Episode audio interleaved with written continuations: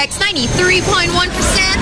TMR. The Morning Rush. The Morning Rush. Your favorite, the award-winning morning show on FM radio. Music, laughs, all the hot tea, and the hilarious top 10. Your hosts, Chico. Oh, you so legendary. Oh, oh, you so legendary. Hazel. I'm a savage. Yeah. Sassy, moody, hey, nasty. Hey, yeah. Marky. Yada yada yada yada yada yada yada yada yada yada yada yada yada yada yada. Rika. Smooth like butter, like a criminal undercover. The Morning Rush. On air and online. TMR. The Morning Rush. From Manila's hottest monster, RX 93.1. Monster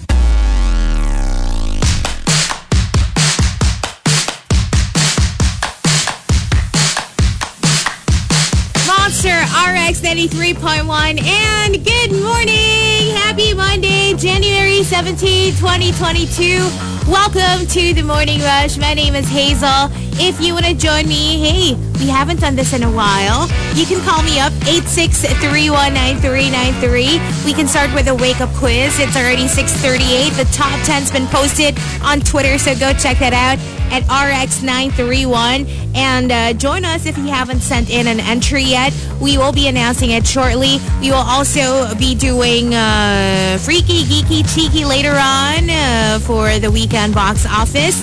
Tea over coffee as well as coming up. So go ahead and join us for that. But hey, I've got someone on the line. Let's do the wake-up quiz. It's time for the Wake Up Quiz. The Wake Up Quiz on TMR. The Wake Up Quiz, five questions to wake you up. If you get five for five for five different days, you'll win a prize. Hello, good morning. Hi, good morning. What's your name? This is Ryan. Hi, Ryan. Is it your first time? Uh, actually, it's my third time. Your third time. Did you win the first two times?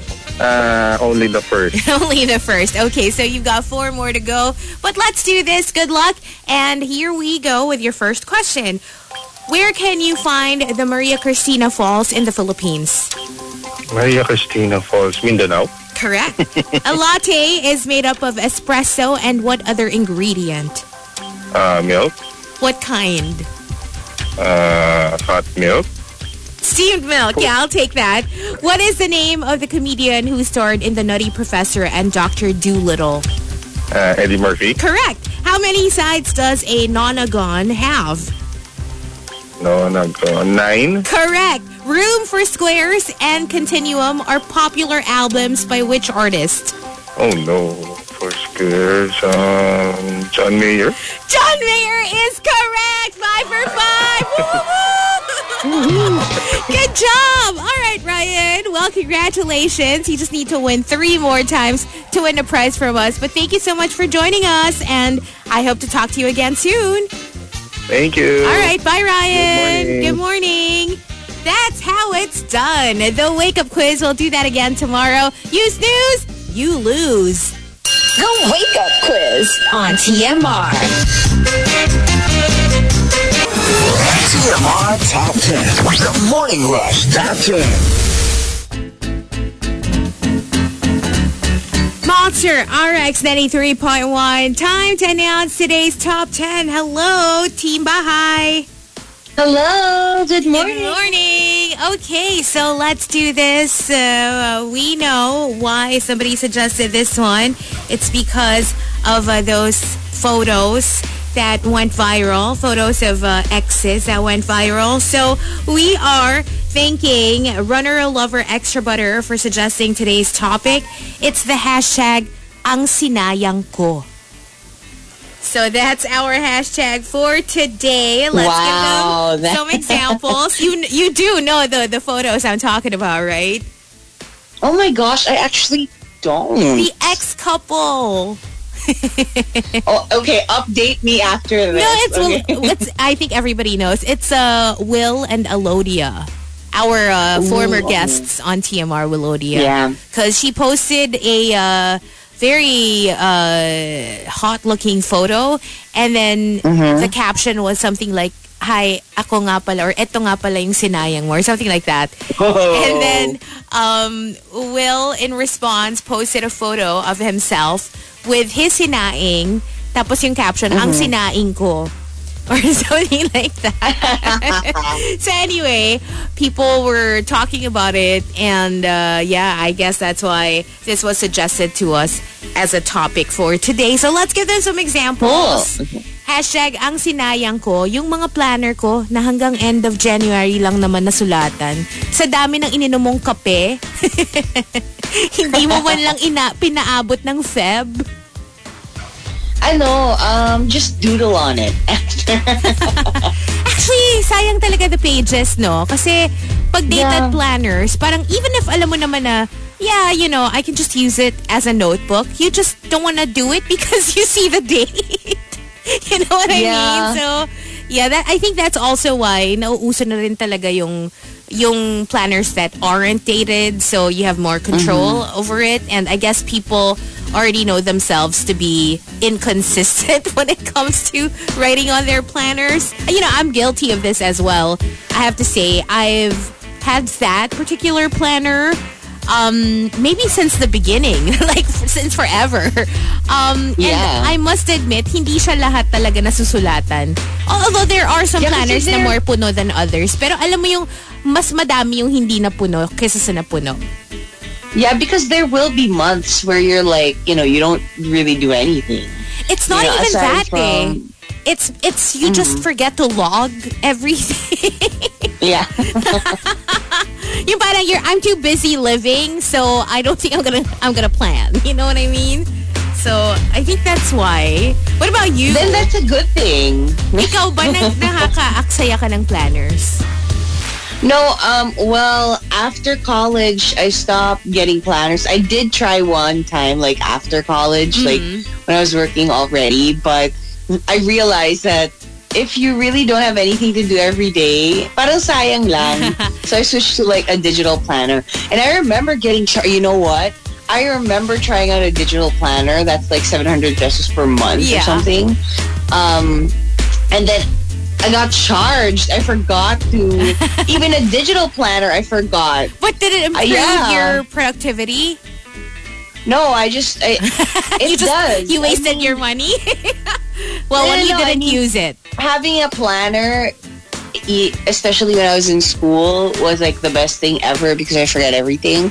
But I think so work it doesn't translate uh, Ah. the same. Because you know, for me, more than so- more than actually depending on the planner to remember stuff, I really use it mostly for record. So I have a record of Mm-hmm. when what happened. You know what I mean? Like when this thing happened, when you know I I, I actually parang ganon. Parang it's more of a of a record thing than anything. Minsan nga parang it's not even used as a planner kasi when I write Like something, nangyari na siya. Oh, exactly. And my downfall is, I don't know if people can relate.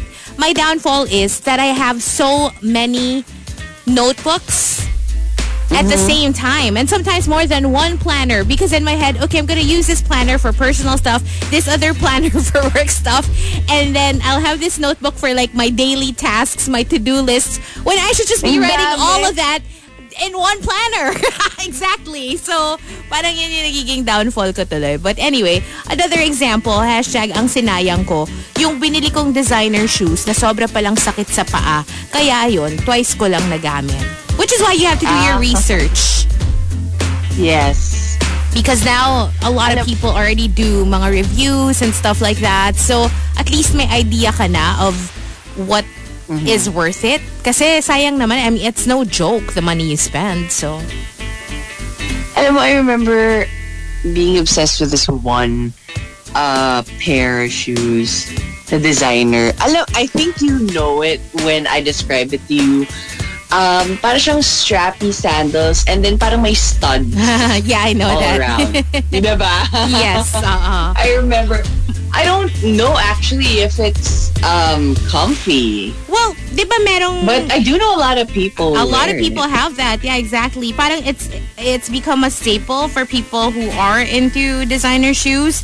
So I think it's it's not a not a bad one. I mean, I'm sure there are more uncomfortable ones because I know I have a friend who got a pair of um those really popular um, shoes with red soles. Alam mo yon? So, I'm sure you know that Ah, yes. brand. Okay. Na super sakit sa paa. So, Oh my, yun. oh my, ang Parang- mahal pa naman. no? Parang ano, parang it's the kind of shoes you wear kung alam mo na bababa ka lang ng car tapos uupo ka Oo. na to eat. Alam mo yung ganon, parang shoes na hindi ka maglalakad. You can't even drive your own car because it's not the kind of shoes you wanna wear para maglakad ka from the parking lot While to wherever driving. you're going. Or from the parking lot to wherever you're going. Parang medyo, di ba, syempre, usually maglalakad ka pa ng ilang steps. Yun, parang, may Oo. sinabi siya sa akin, parang maximum 15 steps lang yata bago sumakit yung paa mo.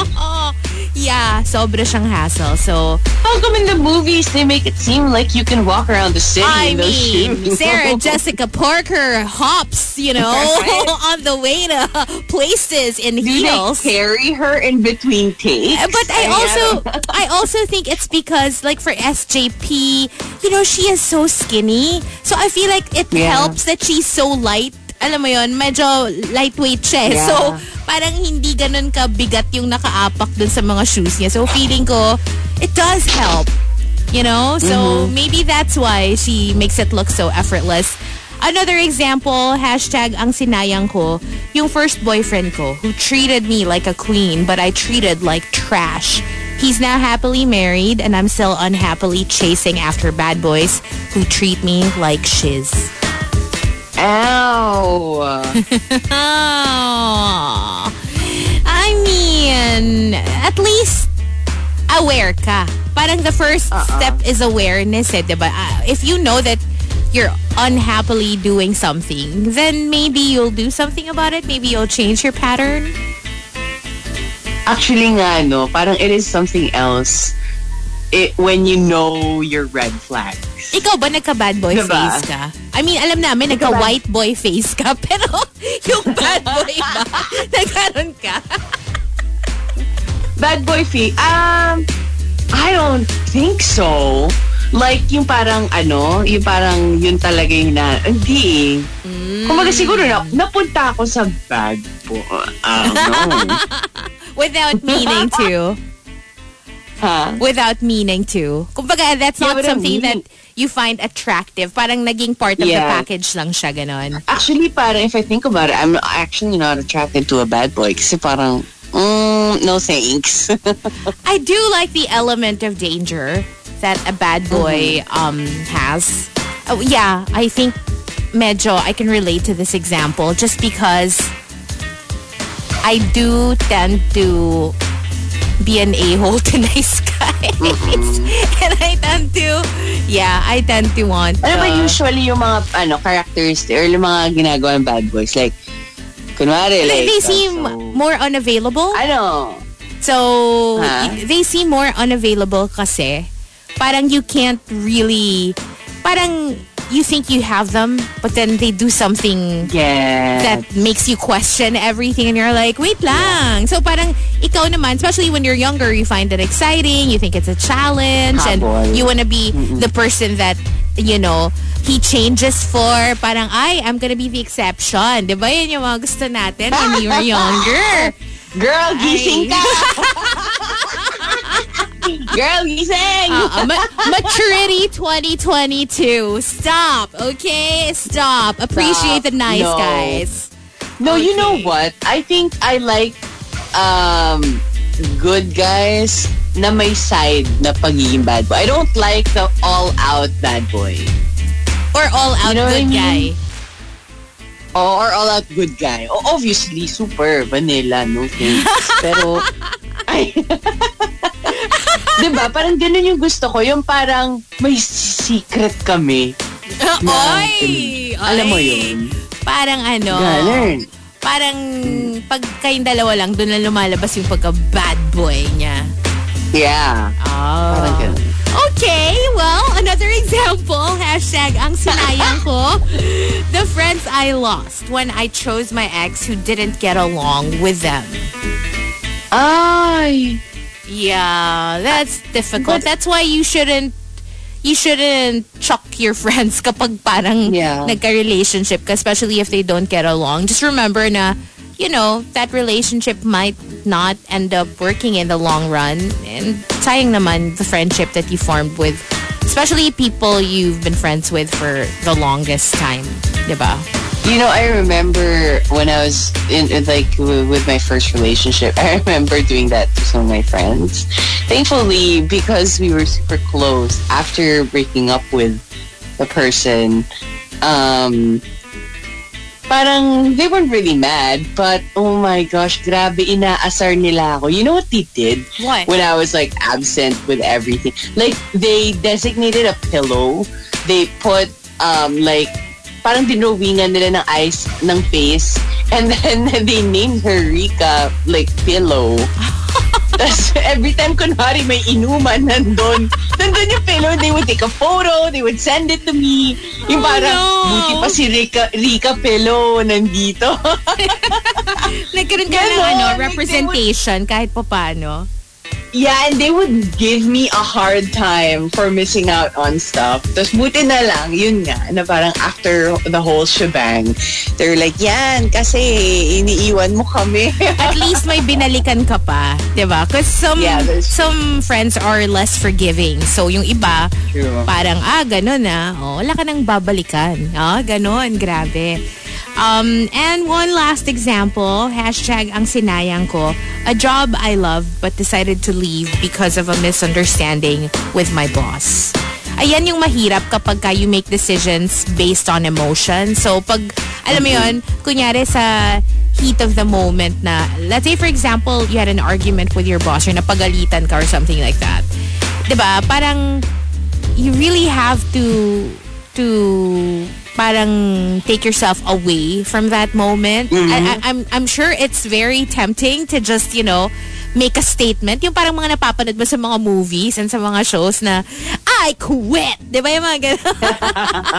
parang gusto mag, mag, mag-drop ng ganung bomb. But you have to think also na parang, okay, but is it worth it?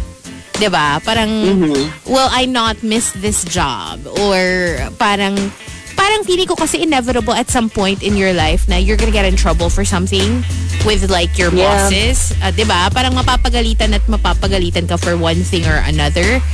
Um, or kahit di ka mapapagalitan, magkakaroon kayo ng conflict at some point, 'di ba? Wala namang perfect relationship.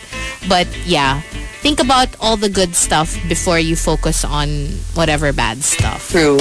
I mean, like, you have to think about if it was just like a bad day or is it really a bad job? Exactly. there you go. So join us for today's top 10 and uh, we will give you the first batch a little bit later on and we'll do tea over coffee as well. But if you've got entries, go ahead and tweet us at RX931. Please include hashtag the morning rush and hashtag ang sinayang ko in all your tweets. Tea over coffee. Tea over coffee.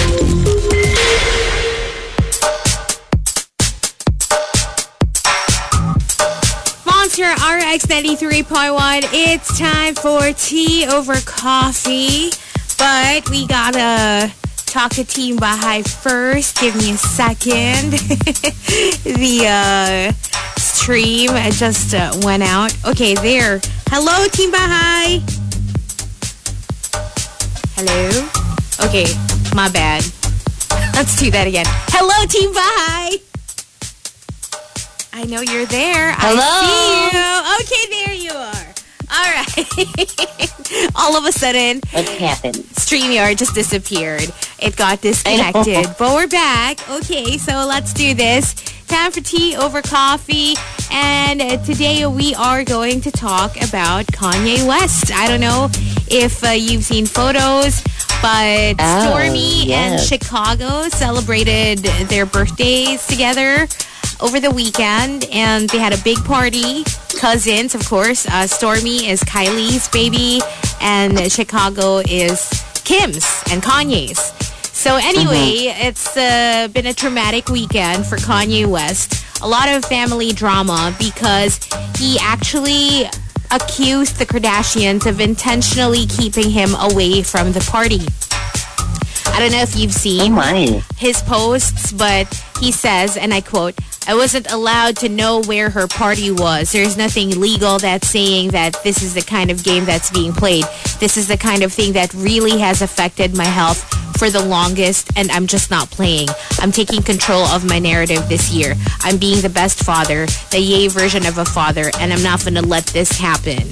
So, uh, he posted it. Uh, he posted that a video of himself in the car saying all these things, and he said, uh, "I done call Kim, texted nannies. I got on the phone with Tristan. Um, he asked Chloe, why won't nobody give me the address to my daughter's birthday party right now? That's going to imprint in her mind that I wasn't there for her. You get what I'm saying? So eventually, he made it to the party and he was photographed, like, you know, having a drink with Chris Jenner and just hanging out. But he posted after the party um, a thank you shout out to Travis Scott for uh, giving him the location. And uh, for Kyle, uh, that's so he also said that Kylie let him in because when he got there, again, the security, you know, was uh, not going to let him in, but then Kylie let him in. So he was able to be there for Chicago's party. But apparently, the thing was, it was his idea to have like two separate parties. I read this somewhere. Um, and the agreement was that Kim was going to throw Chicago a party and Kanye was going to throw a party for Chicago after that party. So she was supposed to have two parties. Um, and according to reports, it was Kanye's idea. So they're saying Kim's actually pissed that she's being accused of keeping the children away from him. Oh, like they had an agreement where you're not going to be in my party that I organized, and I'm I not going to be in yours. like if for example let's say you're kim right and your ex is kanye why would your ex suggest na parang let's just have two separate parties for chicago? Would you assume na parang well okay then maybe you don't want to be in the party that i'm throwing. That's why you want to throw your own right? I would kind of think that way as well Maybe, yeah. But I was just thinking they're just like, overflowing with money, dude. like one party isn't just like enough in it. let me throw Right? another one yeah. Also, what? I mean, what a childhood. What a party! Did you see photos from the party? It's insane. I have not seen. You Oh, know the photos so that I actually saw of Kanye? The one where he was with uh, Madonna, his girlfriend. What's, no, Julia Fox? what's the name of it? Julia Fox and Julia Fox was on the table and like he was wearing a mask or something. A mask because he Or was also.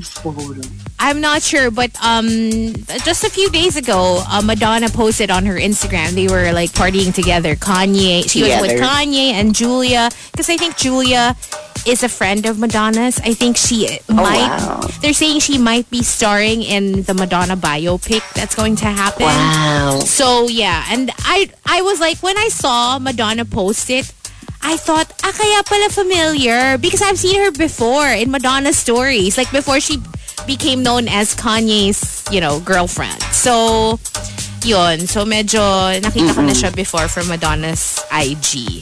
And yeah, they were also partying together. They were hanging out with Floyd Mayweather as well interesting crowd. Interesting group of people, I gotta say.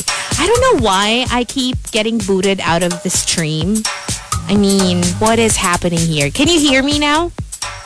I can hear you, but okay. Yeah, because I'm going in and out and I'm not pressing anything. you are going in and out. That's a little strange. So- anyway, let's wrap this up. But if you've got thoughts you want to share with us, go ahead. You can sound off over Twitter at RX931. You can also sound off by the Monster text line because you can text us. It's 0961 1367 931. You can uh, hit us up via Telegram or Viber, whichever one you prefer. Go ahead and uh, send us whatever shout outs or requests you have as well. That's it for Tea Over Coffee right here on The Monster. Tea over coffee? Tea over coffee. TMR Top 10. The Morning Rush Top 10. Monster RX 93.1. Time for the top 10. Hello, Team Rika. Hello. Hi, hello. There you go. It's just Hazel and Rika today, by the way. Chico uh, will hopefully be back tomorrow. But right now, let's get to today's top 10, the first batch. We are thinking our topic sender, runner lover extra butter for the hashtag ang sinayang ko. And here we go at number 10 from Camilo. Ang sinayang ko, yung nag-iisang piraso ng favorite chocolate ko na nalaglag sa sahig. More than 5 seconds na kaya hindi ko na kinain. Ikaw ba may 5 second rule ka ba? Wala. I mean, like, Depende a kasi kung you saan know, na sahig. Medyo may ano na, may alikabok na and everything. Hindi, I tsaka mean, depende kung saan. I mean, if it's in Huh? your own home, di ba? course. Parang you feel safe, especially kung alam mo naman na malinis, bagong linis or whatever, you you know, you mop your floors regularly, wala namang shoes sa loob, yung mga ganong factors, then it's fine. But if hindi mo alam, di ba? Parang kunyari medyo sauce. Basta ako actually, anywhere na hindi ko bahay, I would Yeah. probably just throw it away. You know, I hate seeing um food in the like in the beach. Yung kapag nahulog siya. Mm. Alam mo yung parang it just gives me the heebie-jeebies.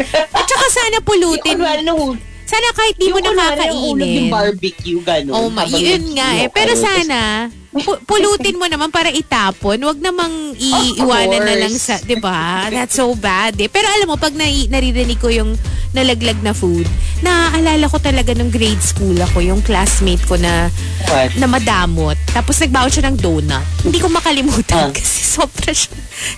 hindi ko alam ba't nag, nagmarka talaga siya sa brain ko. I remember, nagbaon siya ng donut.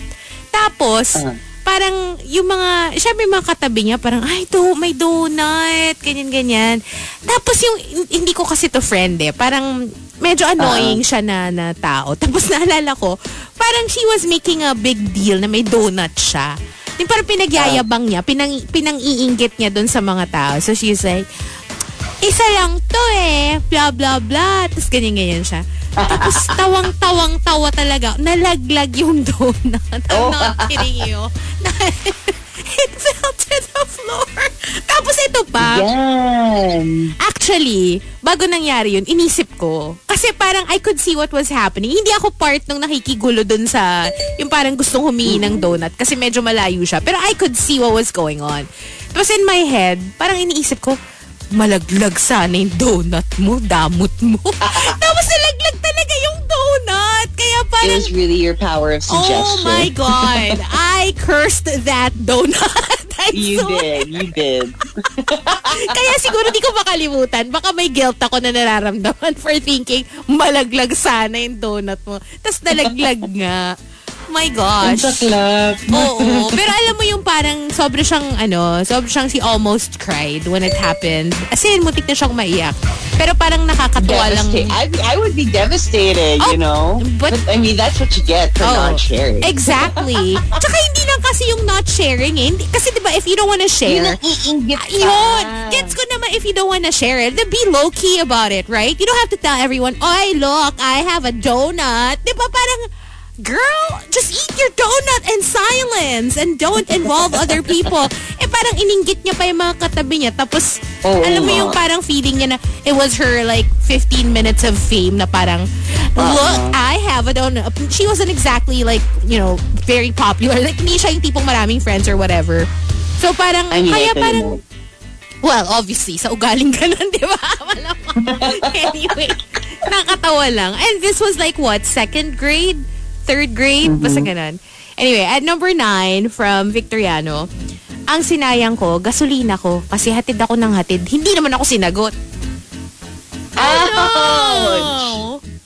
Eh, are you... Have- but I mean, it's not an assurance, really. You know, it doesn't mean that you do stuff for this person that they're obliged to say yes. Totoo yan. That is true. Alam mo, Diba? when you make ligaw someone, kakainis yung when you make ligaw someone, uh, alam mo, when you court someone, i- di ba, parang ano yun eh, hindi naman ibig sabihin na sure ball na sasagutin ka. And obviously, you're doing everything you can to impress the girl and to make her feel special.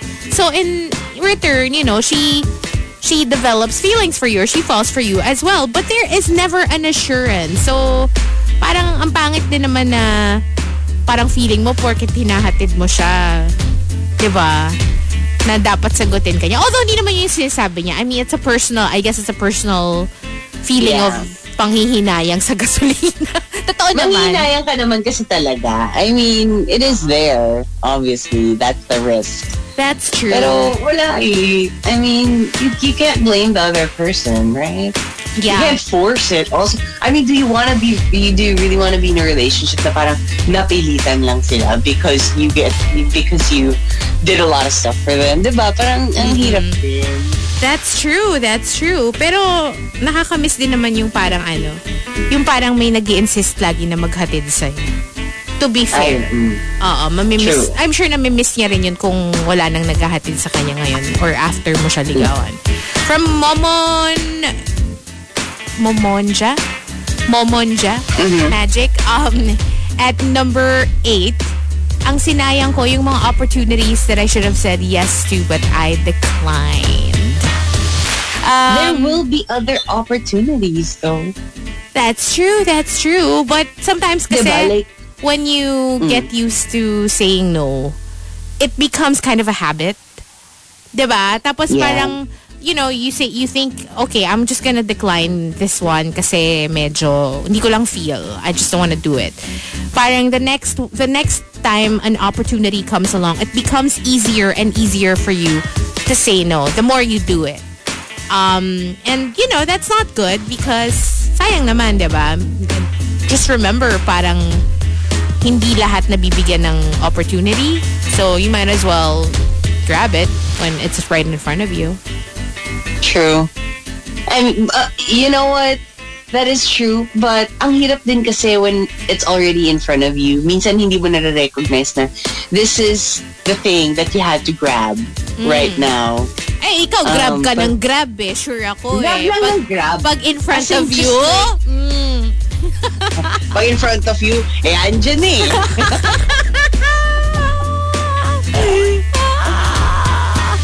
diba? Aminin mo. Do, diba? Sasayangin mo. Sasayangin mo. Oh. Ikaw ba, if, if it's in front of you already, Me, ay, ako Oo. kasi ano eh. pabebe ka kasi.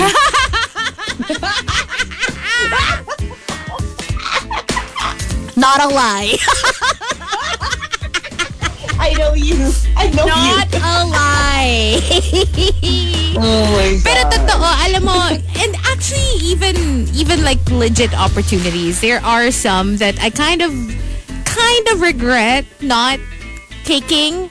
Um, Mm-hmm. mostly money making opportunities kasi um, the, the truth is, pag naiisip ko lang yung sayang kapag medyo lumiliit na yung bank account ko.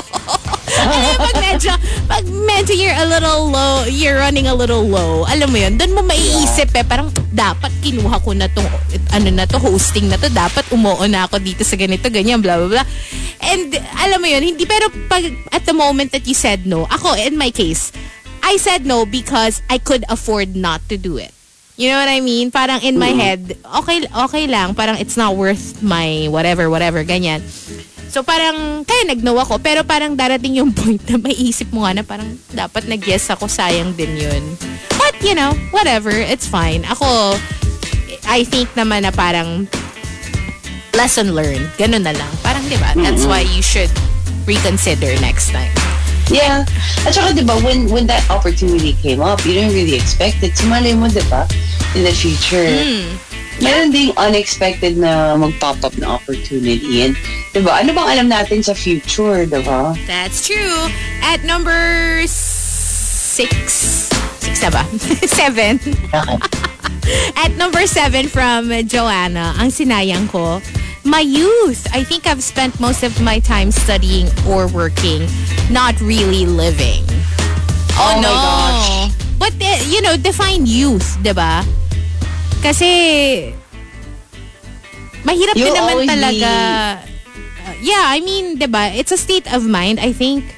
Oo. So, you can... Tsaka, di ba, parang, It's never too late to enjoy. That's To true. enjoy and to live you'll life. always be younger than other people. So, youth could really be anything. anything. Right? Oo eh. Parang, di ba, define, depends define on who you talk to. Exactly. That's why we love, you know, having Chico. 36-year-old Chico.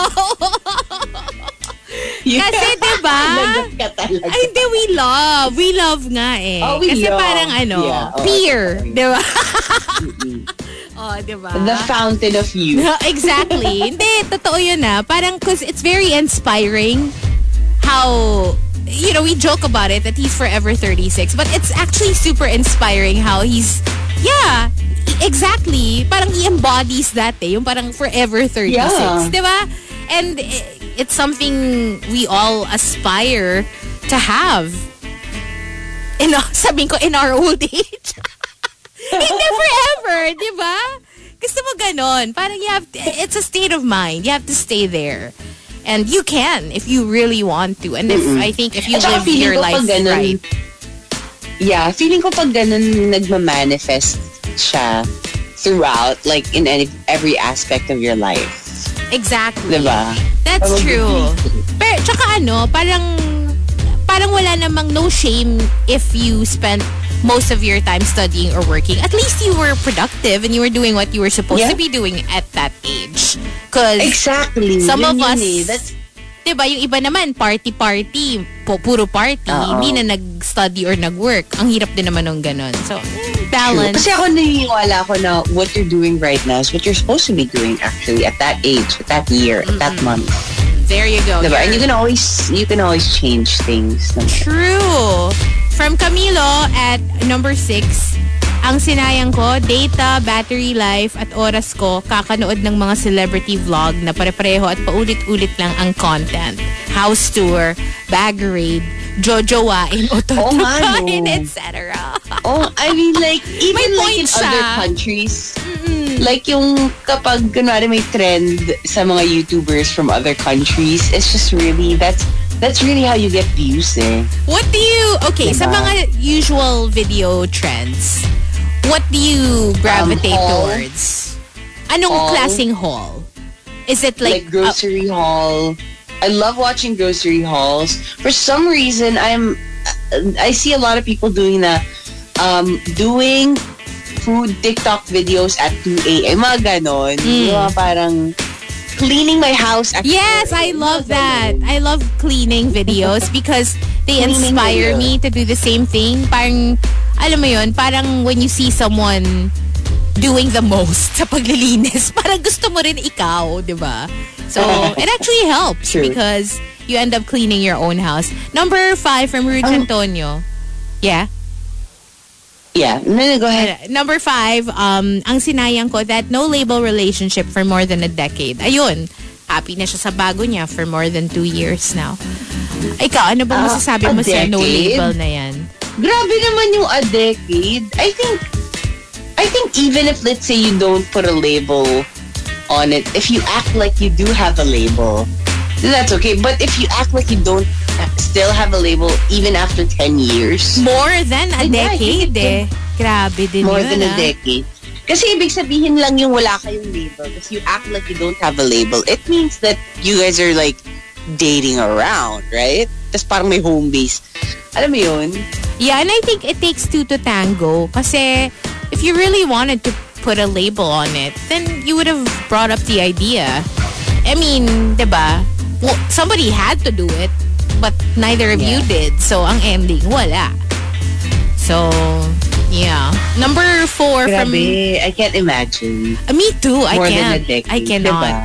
Oh my gosh, yeah, for sure. Pero siguro it just gets more difficult as you get a little older. Because I remember I was never shy about that stuff. Like before, I would always be like, "So where is this going?" Okay. I'm not gonna lie. Before, I was the type who would always ask, are you just after blank or blank? Alam mo yung mga ganon? Parang mga very... So, um, you know, what do you think? Like, what are you thinking? How do you feel? I was the kind of girl who would who would ask questions because I just didn't like... I mean, I liked it, pero parang mas gusto ko na But I have to know that this is, you know, I just have to know where you are so I can be on the same Yeah. page as you. I want to know if we're on the same page. Would you ask for a label or would you wait for the other person to No, I put a think, label I on think it. I could also ask. It's just that I would have to wait for the right time or alam mo yun, yung pag, pag feel ko na talaga. Kasi parang if it's for the sake of just having the conversation and it would just make things awkward, wala. Parang ang pointless eh. So I would really wait for the right time. Oh, sige. Gusto, ano, practice may- tayo. Meron na kaming, ha? Practice tayo. Parang role play. Parang... Wag na. Wag nang roleplay. Kasi wala na tayong time. Ako na nagsasabi sa'yo. Wala na. Marami pa. Na Gagawa tayo ng time para dito. Nag-text si Sir Lou, too much talking. too much. Ayaw talaga niyo mag-role play. Grabe. Sabi nga, sabi nga, shut up, Hazel. si, oh, si Sir Lou yan, ha? Hindi ako yun, ha? Grabe. Grabe. O, sige na nga, fine. I'll let you off the hook for now. At number four from Juice Blank, ang sinayang ko, um, true story, yung napanalunan kong M2M concert ticket sa TMR dati, around late 90s, na itago ko yun kasama nung kasamang, ah, kasama yung sling bag na included. Wow! I love M2M. Ano, my yung, gosh. yung ano, yung artist. Yung, yung, yung, Oo. artist. yung ano, yung uh, near, near. yan, yung M2M na yun. Oo. Yun. Then, Um, it's not, ano, ano lang naman. Hindi ko lang preference. I mean, Pero I love it. Uh, you know what? I had a big uh, uh, poster of them. Oh, really? Like for the longest time. which one did you my like more? Merit or Mar Marion? Marion ako. Si Marion. TBH. Ah. Oo. Di ba wait? Di ba they visited the RXP? Yeah, yeah, I believe so. Oh my Um, gosh, I love them. Oy, tingnan mo, may nagme-message sa atin sa Viber si Alvinio. Come on, you have time. Do the practice, please. Wala na. Wala na talaga. Nakat- Grabe. apat na. Ano, may may demand eh, may demand. So, try natin And ulit the top. balikan later. Oy, pero alam mo, going back to Juice Blank's entry, I do remember Oh. winning stuff from RX before I became a jock. Alam mo, ang dami mo na nakuha sa RX. Ang dami. Ang dami ko na panalunan before before. getting. You know, in high school, I remember um winning like a CD. Hindi ko na maalala kung anong Ah. CD yun eh. Pero parang, I also, at some point, I won parang charmed stuff. They had a charmed promo.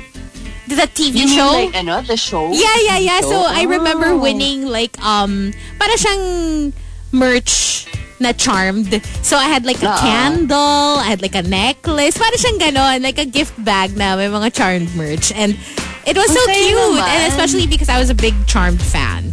So, Ah. yeah, oo. So, Parang, ano, fan ka na talaga ng RX before? Like, oo. meron Obviously. Like, para favorite DJ before, ganon? Mm, lahat. Lahat. Pinapakinggan ko. Lahat? Mm, Wala 24-7. ba parang yung, yung pinapakinggan. 24-7. Walang klase yun. Walang tulog. Walang hindi pumapasok. Basta lahat. Lahat pinapakinggan ko. Ano? TMR, di ba? TMR. Oo. Chico oo. and Del. Oh. Pero ano, like, in-integrate mo ba sa studies yung ano? Di ba Ano? parang may in-interview ka gano'n? Oo, oo. Kasi syempre, ano eh, di ba? Parang respected announcer. So, Oo. so mag-interview ka. Minsan kailangan mo for school. Yung Mga ganong stuff. Oo. Ganun. Wala nang time. Nag-text ulit si Louie. Sabi niya, too much talk. Yung in-interview Next mo? entry.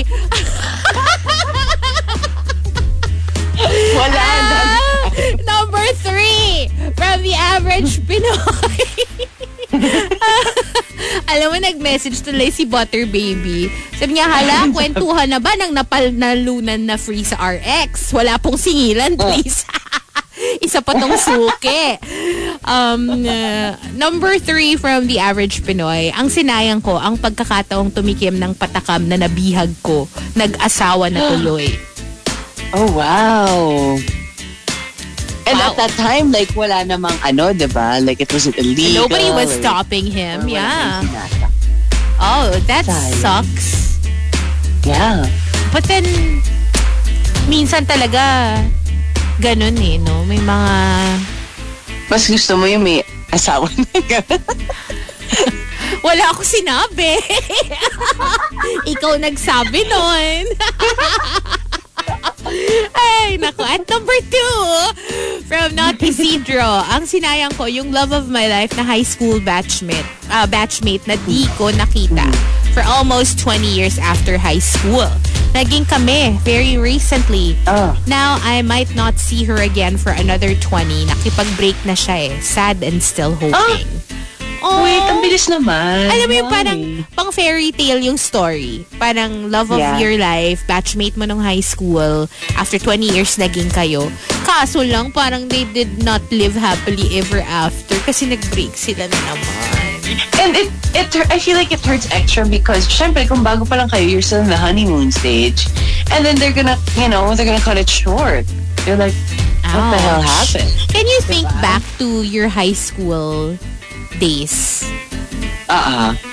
Meron ka bang naiisip na pwede mo i-consider balikan now that you're an adult?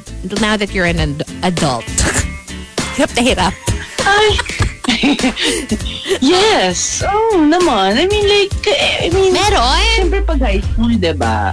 Well, well, hindi na kasi parang they're in a committed relationship. Hindi, pero kunyari lang. ngayon. Parang ma- ma- pwede. Meron kang naiisip na, May mga po, siyempre, di ba, yung mga crush mo naman before, maayos naman, di ba?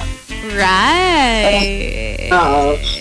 Yung may mga maayos naman ako na crushy before. Mm-mm. Actually. Kaso that's the thing eh. It's, it's like mostly, it's just friends. Kasi na-friend zone ako madalas nung high school. Oh. But I also Yeah. think kasi ang problema dun is minsan i-romanticize natin in our heads because of the story.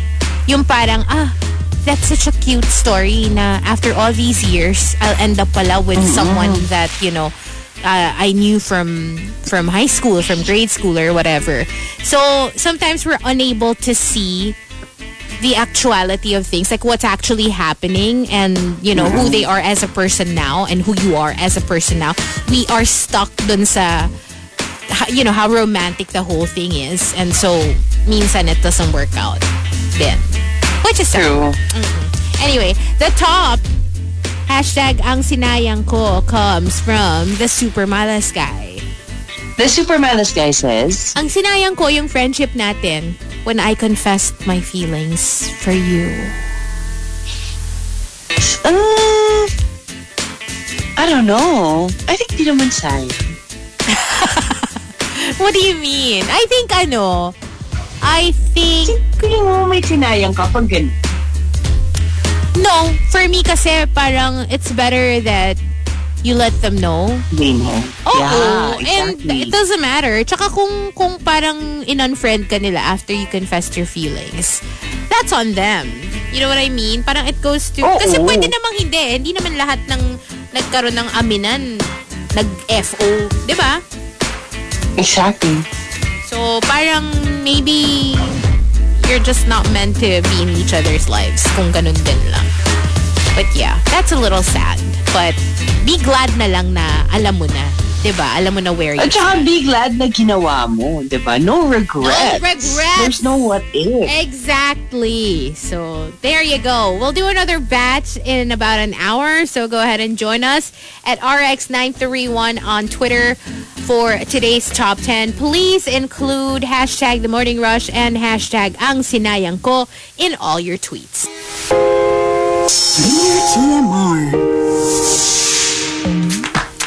Monster RX 93.1. Time for Dear TMR. Just a quick one that we got via Viber. Yes, you can also send in your Dear TMR entries via text. That's uh, 0961-1367-931. This one's from Car, who says, Dear TMR, good morning. Hazel, Rika, Chico, and Marky. It's my first text or even message to you guys. And just wanted to uh, let you know that I've been a silent rusher since the time it started. Want to let you know that I'm enjoying your show every single day. I would go on podcasts for the shows I've missed. Thank you for waking up early in the morning to give joy to us. Please keep it up. Thank you so much. And she, Car says, mukhang marami naman tayong oras, Rika. I know, right? We'll try to convince her maybe uh, when we go live on Facebook. But thank you so much for that very sweet message, Car. We appreciate it. And you guys can send in your Dear TMR entries. We haven't done that in a bit, so go ahead. Remember, we do have our email address. That still works, so you can send us any feedback or maybe if you have a question, uh, something you want to ask any of us or all of us, or just, you know, whatever, really. If there's anything you want to share, go ahead and email us for Dear TMR. That's rx931tmr at gmail.com. Again, rx931tmr at gmail.com. For now, that's it for Dear TMR on the Morning Rush. Dear TMR. Freaky, geeky, cheeky. Monster RX 93.1. Hello, Team Bahay. Ah, she's gone. it is time for Freaky, Geeky, Cheeky, and uh, for all you movie geeks out there, we are checking out the Hollywood weekend box office for uh, January 14 to 16, 2022. This one's uh, the numbers in the U.S. only, okay? So at number five, it's The Kingsman with $2.3 million to add to its 28 million total. It's been uh, on the charts for four weeks now. At number four is the movie The 355 that actually stars Jessica Ch- uh, Jessica Chastain, and Sebastian Stan, Penelope Cruz, etc. And the 355 earned 2.3 million over the weekend on its uh, second week of showing. At number three, this weekend we've got Sing 2. Of course, that's very popular. We all know uh, the animated movie Sing, and uh, it earned 8.2 million to uh, add to its 119.3 total in four weeks. Number two is uh, Spider-Man No Way Home with 20.8 million this weekend, taking it to a staggering 698.7 million total in five weeks in the U.S. only. Okay, so this doesn't include all the money they earned from uh, their international showing. So that's pretty amazing. And we have a new number one. It's uh, Scream. Yes, the movie Scream, the 2022 version, which I cannot wait to watch because I'm a big fan of the franchise.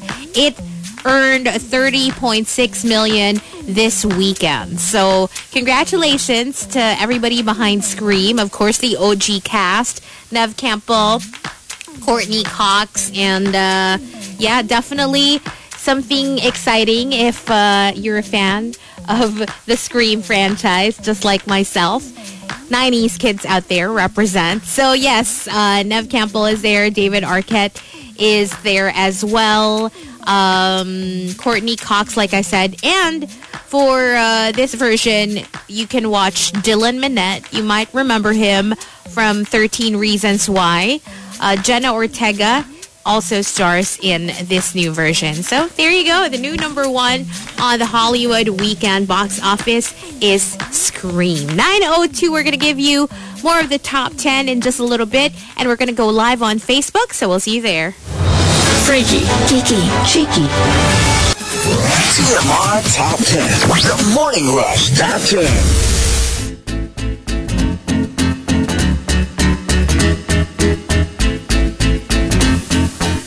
Monster RX 93.1. Time for the top 10 once again. And we are live on Facebook.com slash RX931. Hello and good morning to everybody watching. We're also on YouTube Live and Twitch TV. RX931 for both. Hello, Rika J. Team Bahay. Hello. What's up? Okay, so we're back with the top 10, and uh, this is going to be our maybe last time. We'll see. Okay. we'll see how long this lasts, but uh, maybe Marky Did, did will you notice how fast I said okay? I, I did. I noticed. You know, a lot of people were still messaging. Um, uh, mukhang marami naman daw time. Gusto nilang balikan yung role-playing natin, yung possibility of us Roleplay. practicing. Alam mo, guys, it's time to move on. Isusumbong ko kayo kay Sir Lou. Hindi sila makamove on. Actually, ang daming nagko-comment sa Facebook. Gulat na gulat sila kasi we're live so early. Because I So think I early. live at like 9 o'clock. You know, we just don't want to hold up the time. Siyempre, we want Nikki to start her show on time. Of course, So, you of know, course. we might wrap up earlier than usual, but As as a passionate radio announcer. Of course. Professional. if you're wondering where Chico is, well, hopefully he will be back tomorrow. Um, we miss him as well. But anyway, we've got today's top 10 and uh, it was suggested by Runner Lover Extra Butter. We're using the hashtag ang sinayang ko.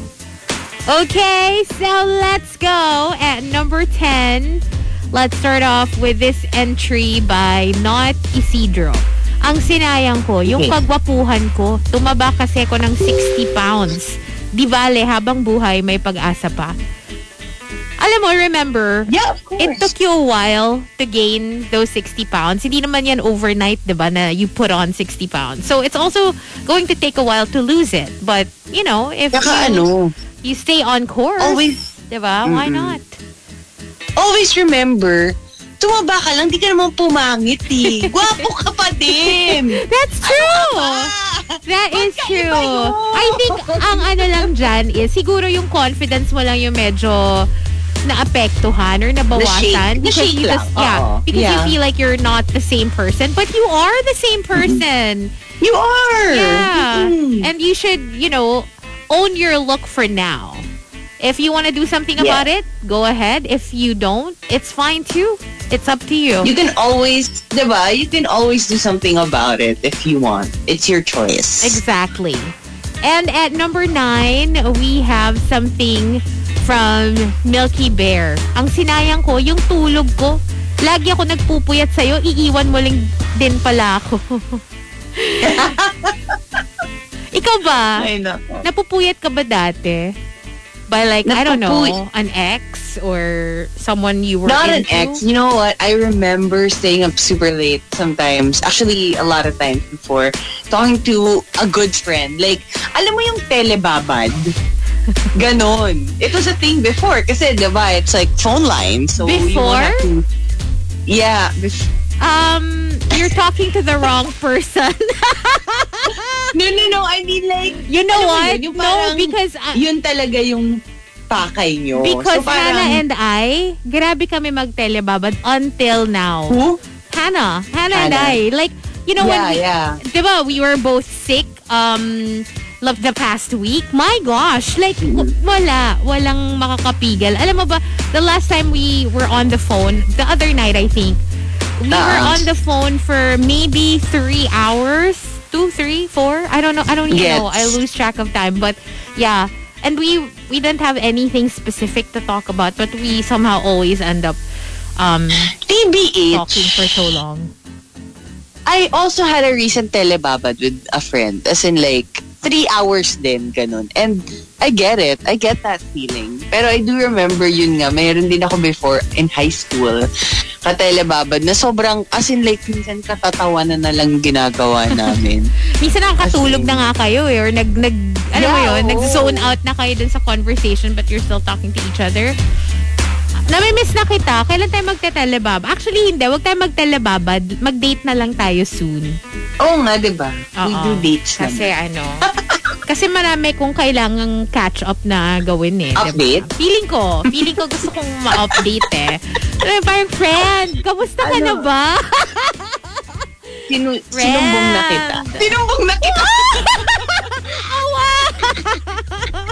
Oy, alam ko na yung IG handle ah. Tandaan mo. Munti ko nang i-follow kahapon. Isa lagi lang. Sabi ko, follow ko na ba? Feeling ko naman alam Nathan naman. Aguilan. Pili ko alam na napapag-usap. Siguro naman, ah, kilala naman na niya ako na ako ang ano, Kasi nga kontrabida dito. Ay, nako. Pa-follow ko na para ma-shock. Ay! Ay! Ay! Out of nowhere, no? Hindi naman, hindi naman, hindi pa mo nagme-meet, pinalo. Ay, Ay. nako. Anong magiging reaction mo kung i-follow ko? Mababother Ah, ka. block. Block? Ay, nako. Okay, kaya mag-date na tayo para ano, malaman ko ni update. Ah, mag-date na tayo. Actually, Dates meron na akong ano, meron akong, i- meron akong gustong puntahan na I'll tell you later. Ah, sige. Okay. Number, talaga nagplano dito sa life. Oo nga. eh.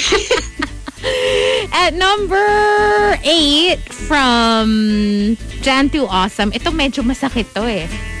Ang Okay. sinayang ko, yung opportunity na makapagpa-picture kay celebrity crush kasi na-empty batang phone ko. Ah, can you imagine? Ah. Feeling ko manghihirap talaga ako ng phone ng ibang tao. Like, I don't care. Oo. No, I swear. And then I will just tell them to email it to me or something. But, hello, will you let that chance go? Diba? Parang, Oo, parang... kaya. Imagine mo. saka parang... Imagine mo, nasa harap Ah. mo na yung isa dun sa pito. Ay! Bigla kang nawala ng battery. Oh. Wala talaga.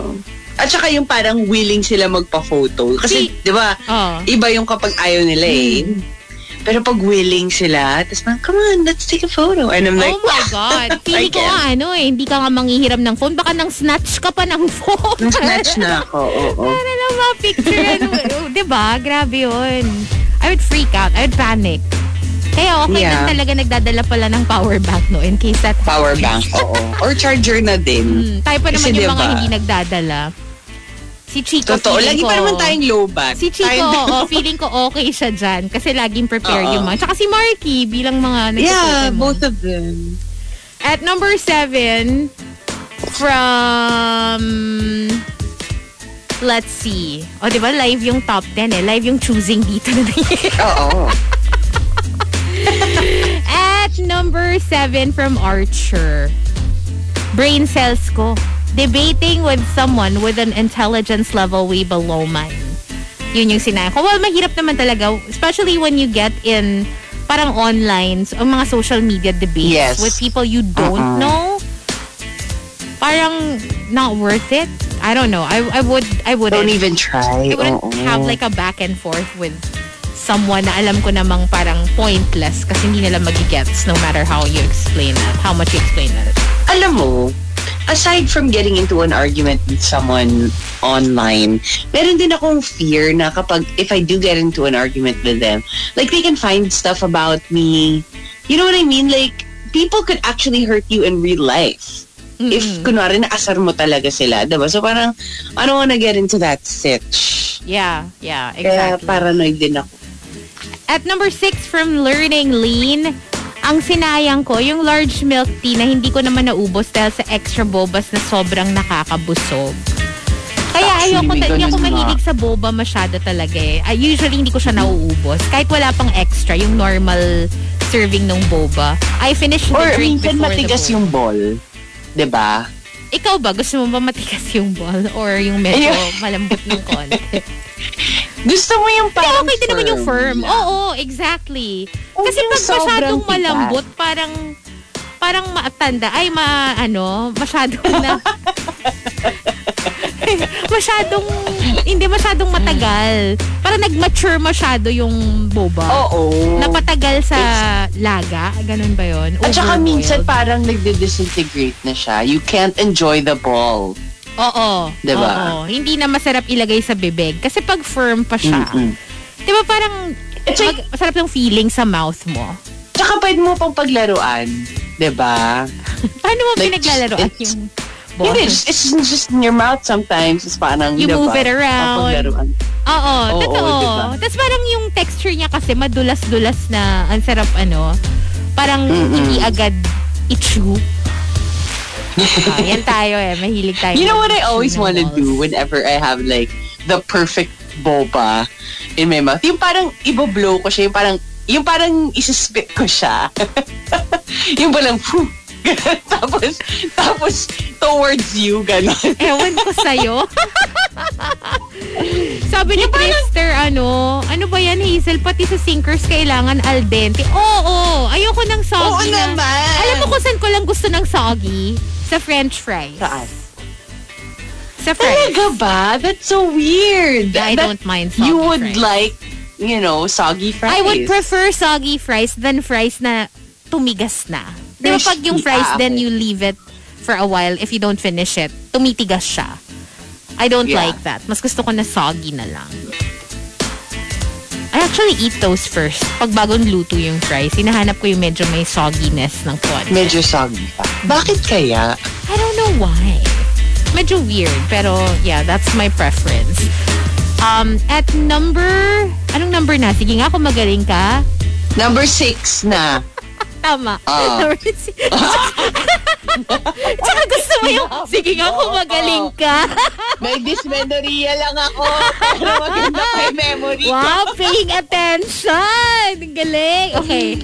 At number six from Krister, ang sinayang ko yung opportunity for growth sa ibang company just to save friendships sa current work. Yun pala, magsisipag-alisan din sila at ako ang naiwan. Ah, Yeah. I don't know think- about that. I don't know. I don't know. Yeah, I know, right? Parang as much as you treasure friendships you make at work, I also think ultimately it's your decision. So mm-hmm. if you're true friends, you know, there wouldn't be a need to save a friendship. Just because you leave doesn't mean that you can't be friends with with them Of anymore, course. diba? So uh, I don't know. Sayang nga. Sayang din naman yung opportunity if you had it. But I guess, you know, uh, isipin mo lang ikaw yung last man standing. Kung nagsipag-alisan tapos ikaw yung natira, diba? At I, number, I, I've actually never heard of that na parang, parang na-hold back ka because you didn't wanna leave oo, because friend. of the ano. Kasi diba, even after resigning, you can still be friends with But the people. thing is, I think the, medyo gets ko naman yung sinasabi niya. Parang, for me, more than saving a friendship, it's really thinking na, baka mahirapan ka na to find um, people you click with as much as you do with your current work friends. You know what I mean? Na baka mamaya sa next workplace mo, it might not be the same. Because, you know, let's face it, iba-iba naman yung work environment, diba? Um, so, it's possible na you won't be as good friends as, you know, you were before dun sa mga dati mong office mates kaysa dun sa mga bago mong office mates. I guess that's that's the challenge for you na makagawa ka ng bagong relationships, Oo. right? Um, at number five, from JR Keita, ang sinayang ko, pero na ginastos ko sa maling tao, mapasaya lang siya.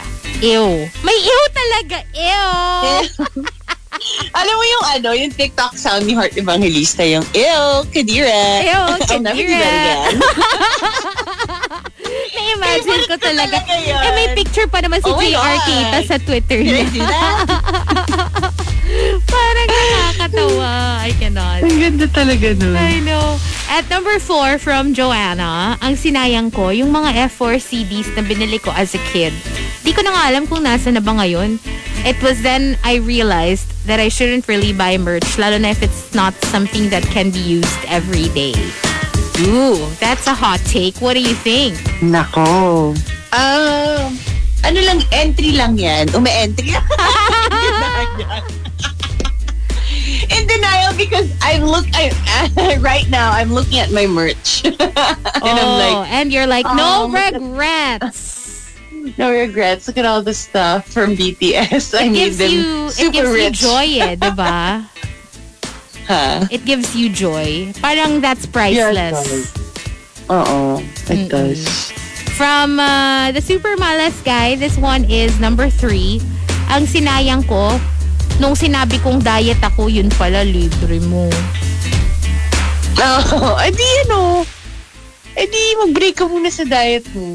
And it doesn't mean that, you know, you're gonna gain weight right away. Hindi, eh siguro like, sinabi let's na niya na ano, na diet siya, tapos hindi na siya nag-order. Tapos nung bill out, biglang siya pala yung Ah, pala, biglang may ibang libre. nagbabayad. Oo. Sayang pala. Medyo sayang nga Ano? yun ah. follow up, mag-follow, bigla kang, bigla kang nag-follow up na hindi mo naman order. Bigla na lang. Out of Alam mo yun, biglang. Ah, pa-follow up niya po nung ano ko, nung tempura. Oh no. biglang wala naman pala.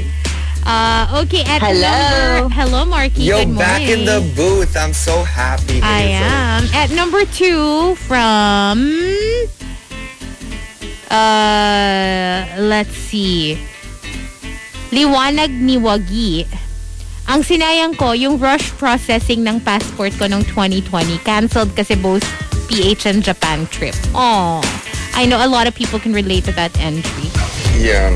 A lot of people trip canceling trips. Diba? Wait, did you guys know na, or how do you do that? Yung license nyo na pang 10 years na or something? Yung passport, you mean, or license? Pa- na- yeah, driver's license. Kasi di ba passport, ilang years yun? 10. Ta- 10 na 10. rin, oo. Oh, kasi alam ko driver's license, 10 yung 10 na passport, rin. no? eh. Yes. Kung nag-renew ka na, To- ha, 10. Ah, ah. I 10 wonder, drivers. hindi, may bago na, oo. So, I don't know how how it works. Kung paano. Or automatic na na 10 years. Wait, ilang years ba ako? Teka. I think, I think 10 years din ako eh. Mm. Well, that's good. I Kasi at least you won't have to worry about it for a Ah, while. hindi, hindi. Hindi. Hindi pa. Hindi Not pa. yet. Ah, ah. I, I renewed mine at the wrong time. Ah, Kasi, so pag renew mo daw, Marky, the ne- your next renewal would be 10 years na. mm, there you go. Ah, okay. So, Gets 10 it. na lahat now for renewal sa drivers and passport according to 77. Yes, Oh, kasi oh, ano eh, that. when I renewed, I remember renewing my passport before we went on that Vietnam trip for Vietnam. RX. Mm. That was when I renewed my, like right before. And yon 10 years na siya. So at least I won't have to worry about my passport for a while. And at number, and the top na ba? O sige nga, kung magaling ka, the top na ba? Or number 2 pa to? Number 2. Number- Number two, number Okay, from 70-70, ang sinayang ko, mga mug sa office na ginawa kong lalagyan ng ballpen. No, that's a thing, no? Yeah.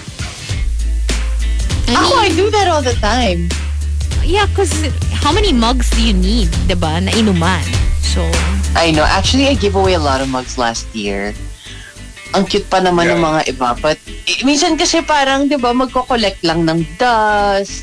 So, yeah, that's true. I don't I, I don't know. I collect everything. I just keep it all there. I don't have like Oh one of those. You know how we have? I'm a hoarder. You know how when you get like a lot of different mugs and you keep them all as your glasses? That's what I do.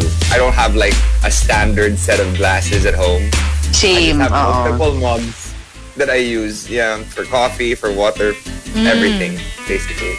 Okay, so, uh, and the top, uh, ang sinayang ko comes from Melay Supergirl. Ballet Supergirl says. ang sinayang ko, ang mga oras na kasama ka, kasi siya naman ang nasa isip mo. Ouch! That's painful. Oh my God. Yeah, sakit. Have you ever been with someone na you could tell that they, while they were with you, they were thinking of maybe someone else?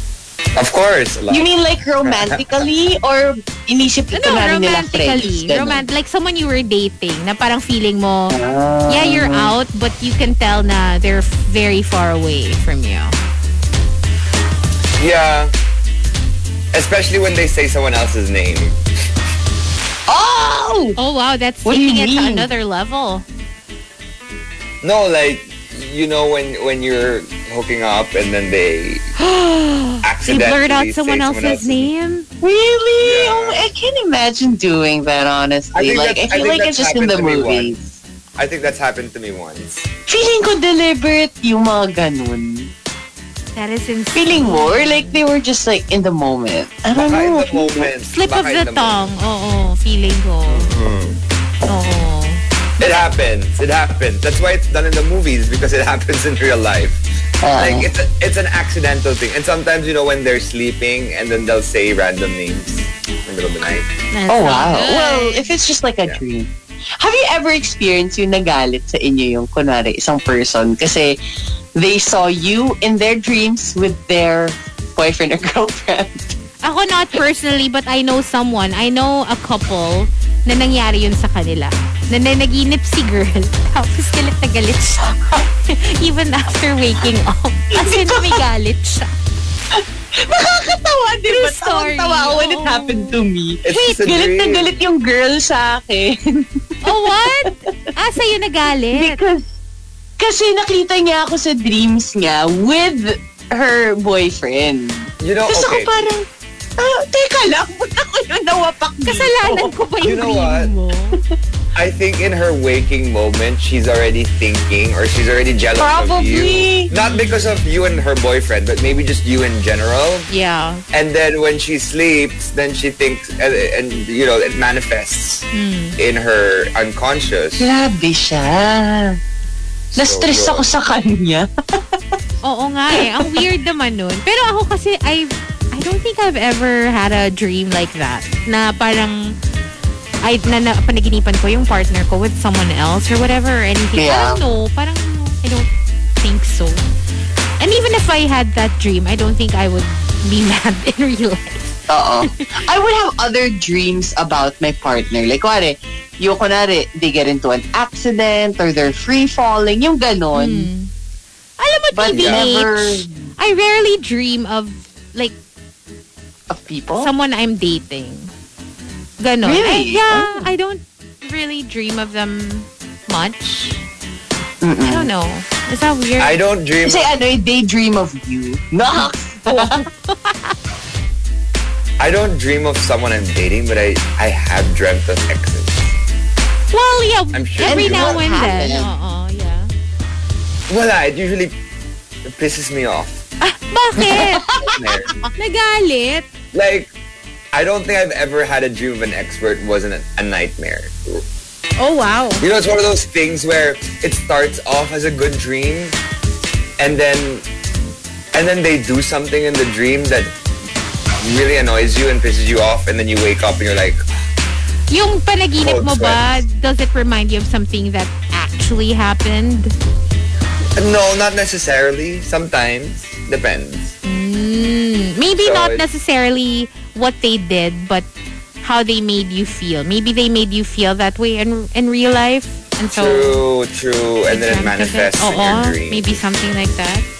But yeah, there you go. Um, we'll I guess have one final batch since it's only 9:34, and we'll give you our answers in just a little bit. But for now, let's play a couple more songs, and then we'll be back with the final batch. TMR Top 10. The Morning Rush Top 10. Monster RX 93.1. Time for the final batch of today's top 10. Hello, Marky, Team Bahay. Iba na yung Team Bahay, nawala yung isa. Team Balor. Nawala yung isa. I know. I wonder what happened to Rika T. But anyway, we've got our top 10 for today, courtesy of Runner Lover Extra Butter. Hashtag ang sinayang ko.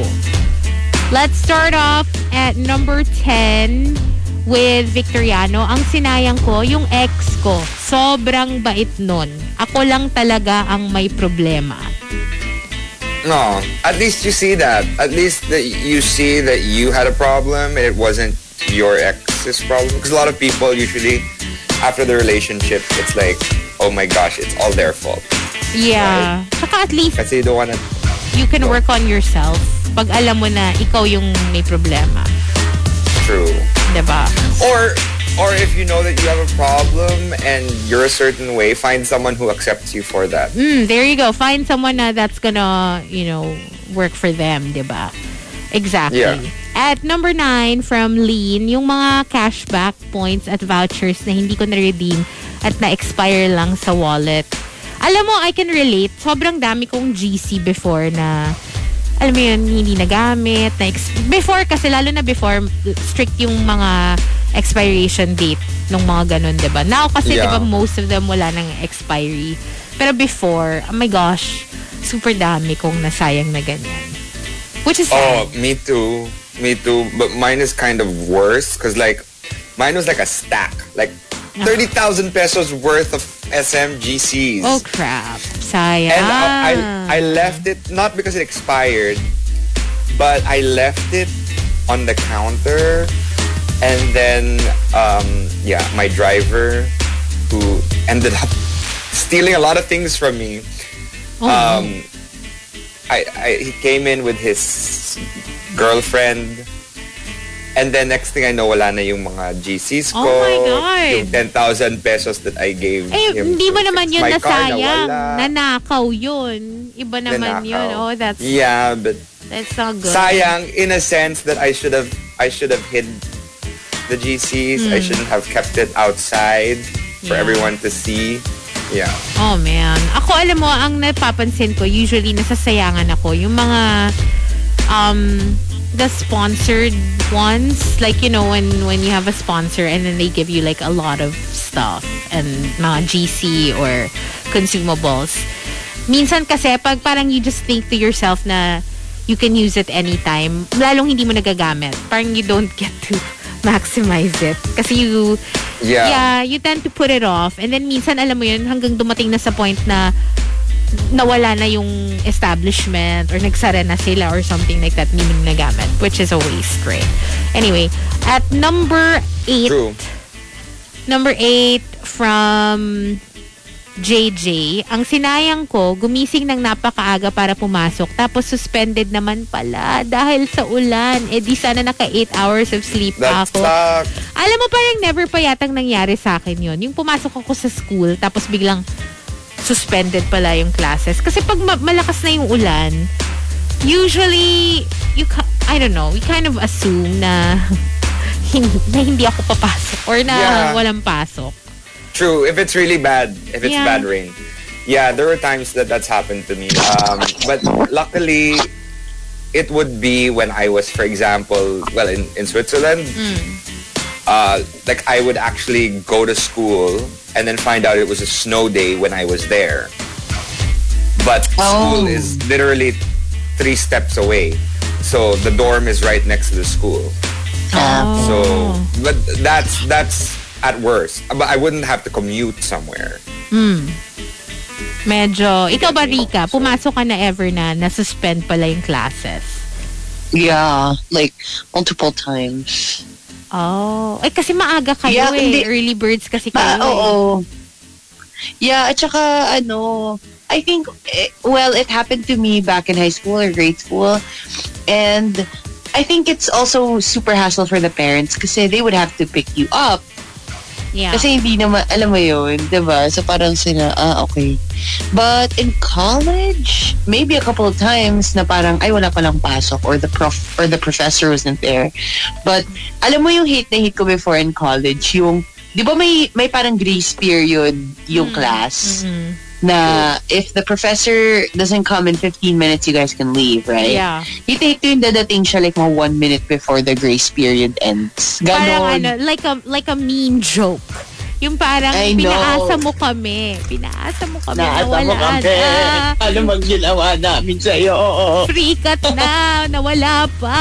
Exactly. Pero mas hassle yung ano, yung hindi at all dumating. Tapos yun lang yung class mo that day. Kasi sayang yeah. yung effort mo, 'di ba? Tapos uuwi ka din Ayan. pala.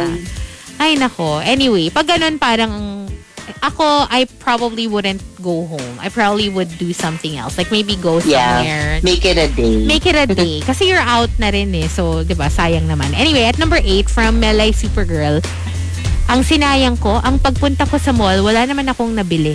Ito lalo na t- ngayon, sa panahon ngayon na medyo we all wanna be extra careful. We don't really wanna spend any time outside unless we absolutely have to. Sayang talaga yon kung nag-mall ka, tapos na-expose ka sa madaming tao, tapos wala ka naman palang binili. 'Di ba? True. You were just window shopping. Parang now is not the time. Online ka na lang magganyan, mag-window shop. You know what? I've actually, online. Since the start of the year, I haven't been in the mall. As Oh. in, kasi Well, may, may fear talaga ako. In the mall or in any restaurant. Well, except for our place. Hmm. But open naman yun eh. Pero alam mo yun, yung parang you dine in. Parang di, I can't imagine. Yayayain pa naman Yeah. kita. Gusto ko mag-ano eh, D&D. Di ba tayo ano? Di ba wala bang alfresco yun or something? Parang meron. Meron ata. Pero Meron yun, nga di ba? Oo, di ba yung sa Makat, sa Rockwell? Meron ba? Rockwell. Oo, Oo, meron di ba meron? Oo. Di ba? Let's go. Sige, Yeah, let's go. You have natural ano na eh. I know. I exactly. Kaya I wanna maximize. Maximize. Especially now. Now is the time to do it, right? Now's the time to shine. O sama ako, game. Ah, tsaka parang ang sarap kasi na hindi nakikita ko kasi yung mga posts ng mga tao. And I'm like, alam mo parang it's been a while. I haven't been there in You a know what? long time. Their food is really good there. And the coffee also, as in. Kasi I remember parang, Sarap as in like literal na years ago na yung last ko napunta doon. Last It's been one. that long. Oo. So I wanna go. I don't even remember what I ate the last time. At number seven? Okay. Talagang seven? Alam mo, feeling ko kahit sabihin kong top na to, wala na kayo magagawa. Wala naman. Pero fine. At You just number go to top and it'll be fine. At Yeah. number seven, from Komi, uh, Komi Maybe. Komi Maybe. Ang sinayang ko, mahalagang, mahahalagang oras sa buhay ko that I, I could have spent on things na more important and meaningful than thinking of a person who doesn't even think of me. There's nothing worse than thinking na yung iniisip mo na pinag-aaksayahan mo ng oras to think about, hindi ka iniisip at all. Right? Parang ang sakit Oo, yeah. Totoo. Ang sakit nun. Parang move Yeah. on It's na. kind of like, pag ganun. alam mo yung feeling of shame after? Ako may feeling of shame ako after. Nahiya ka sa parang- sarili mo. Oh, yung parang ba't mo ito ginagawa sa sarili mo? Girl, you are Wake worth more up. than that. I get it. Uh, but I think everybody goes through that phase. So it's, Yes. it's normal. Mm-mm. Ano na lang, just forgive yourself kung hindi mo napigilan. Minsan ganun lang talaga. At number six from uh, Witchy Witch. Ang sinayang ko, ang tulog ko kasi may 6.30 a.m. meeting. So I woke up early. At mali pala ang naset na date and time nung host. So ayun, wala. Oh, Oh no. annoying. And plus, alam mo parang ginawa mo na yung responsibilities mo na parang ikaw, you were disciplined enough. Tapos biglang iba pa yung may... Ah, Mas nakakainis pag iba yung may kasalanan kaysa pag ikaw yung di ba? Iba yung may nagkamali. kasalanan, Mimi. Oo. At least Yeah. pag ikaw, you, you can forgive yourself easy. Parang easily. Dahil parang, eh well, eng-eng ka eh. Mali yung, mali yung date na na ano mo. Yeah, but if someone, somebody else made that mistake, medyo BV. At number, ano na, six? Five? Six? Five? Five? Sorry. Naka-live na talaga top 10. Okay, at number five. Raymond says, ang sinayang ko, yung malaking tip na binigay ko pero wala palang happy ending kasi legit na spa nga pala yun. But why would you give the tip before instead of after? ah, ganun You know, some people do that. I I know some people who do that. As in, yung meron na agad. Eh, I don't know well, why. I guess now you shouldn't tip them before. Oo, totoo. Tsaka parang they might not kunwari- exert as much effort na pag na, nabigay mo na. Yeah, at kunwari, hindi sila ganun kagaling. I mean, I'm not discounting the whole extra service thing. Where like, for example, you, you decide to tip them because the spa looks really nice. And then they they massage you and they aren't very good and you already gave them a considerable tip, right? Yeah. It's like unfortunate that at the end of the entire process, you're like, oh my gosh, it wasn't good naman. I should have just given the, given the tip at the end to tell them that they did a good job or they didn't do a good job. Sayang, di ba? Number four, from uh, Momo Popo Hehe, ang sinayang ko, the month of December. I could have finished majority of my work before the holidays. Now I'm scrambling to finish before the Chinese New Year since majority of my colleagues will be on leave. Eh, well, procrastination nation. We're a part of that too. Well, I'm a part of Yeah. that too, so. Medyo si- similar kami ng ano entry. Pero mamaya. Ah, sige, sige, sige. pa. At number three, from Joanna. Ito, la- lahat tayo dito feeling ko relate. Ang sinayang ko, nung nakalimutan kong mag-unsubscribe after ng free trial sa app na di ko naman gagamitin. Yes! Oh my gosh, that happens to me all the time. You know what I have to cancel? charged? That I keep getting charged and I keep forgetting to cancel? Apple Ano? Music.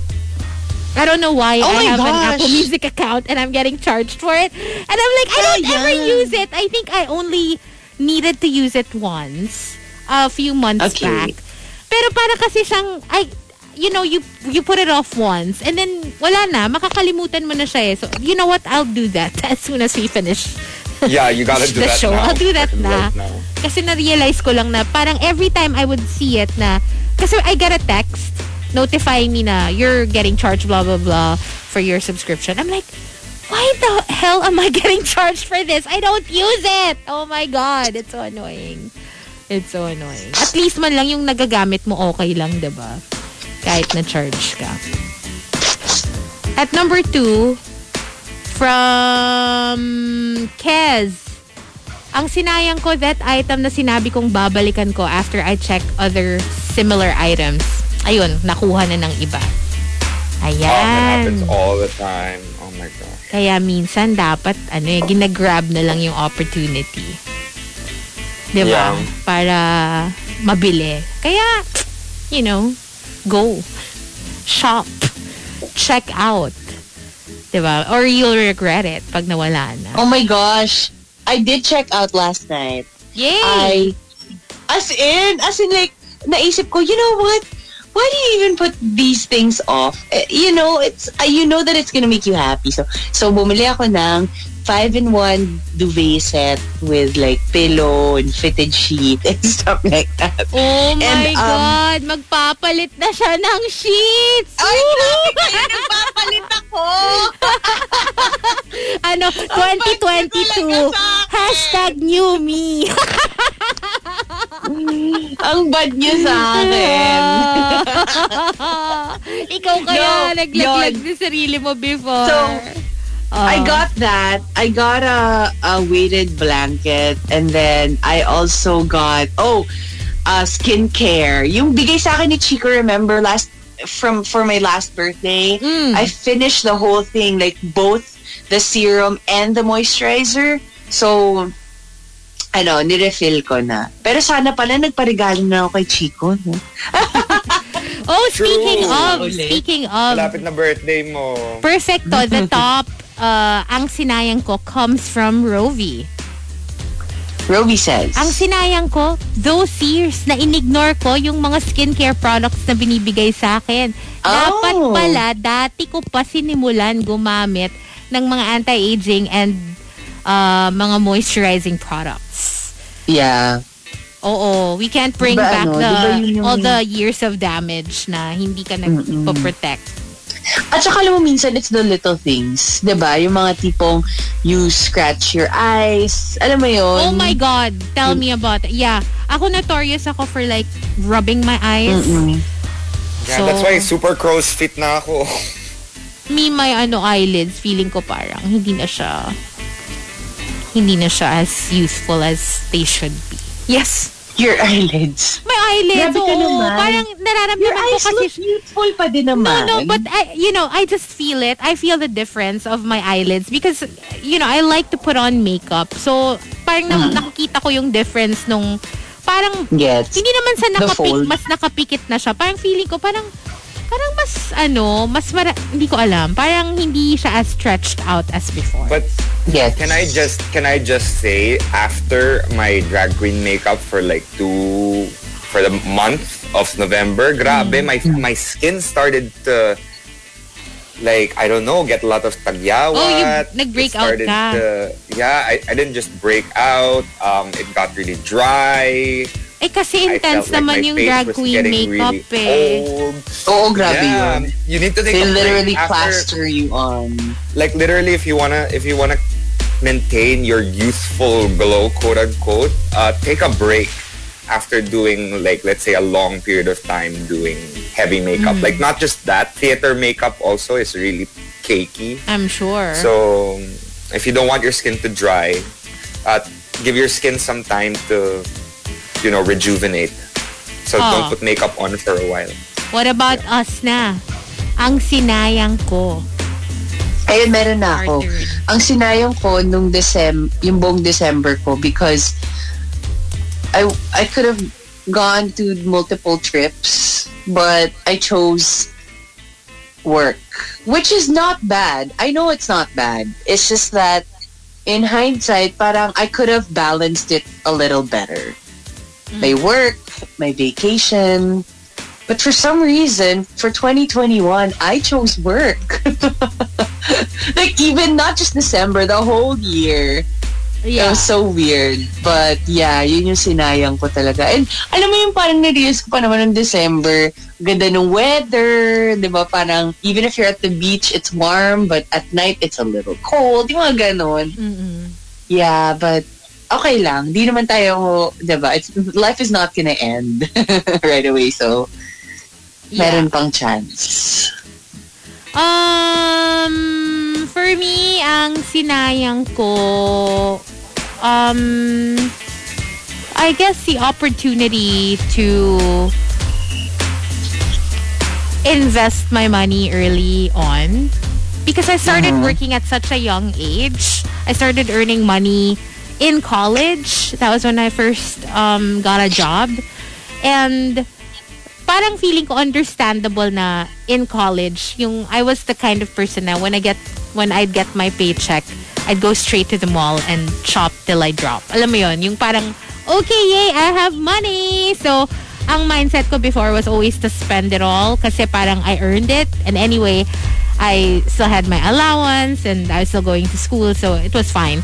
But ang problema parang that mentality I took with me even until I started working na parang feeling ko when I have money I always feel like okay well I have money so I'm going to spend it and I sh- maybe you know medyo sayang kasi ang daming ang dami ring money na I could you like I said I could have invested I could have put uh, somewhere else na that probably would have grown my money by a lot True. already by now but oh well I mean what are you gonna do You know what?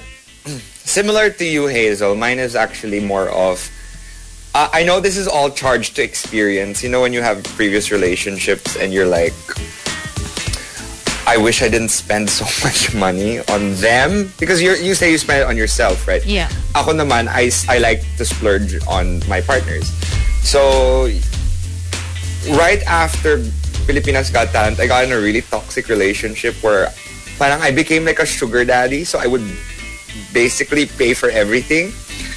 And I realized, oh my gosh, I made so much money right after Filipinas Got Talent that I could have saved up as well and used, I mean, until now.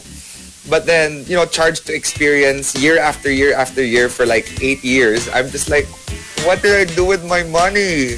And now the past three years, I'm like, wow, I'm, I'm able to save money now. But imagine if I had been saving since that, the, the 2010. yeah I would have been able to, I don't know, buy it, I guess, a new condo or something Alam mo, else with yung the money that I ano, made. when it comes to money talaga, parang, I, when I get, kasi like for example, if I get a, a big check, you know, for, for a gig or whatever, I always feel like it's money that I wasn't even originally supposed to have because it's not part of like my my like monthly income, right? So I think of that Yeah. money as money for spending.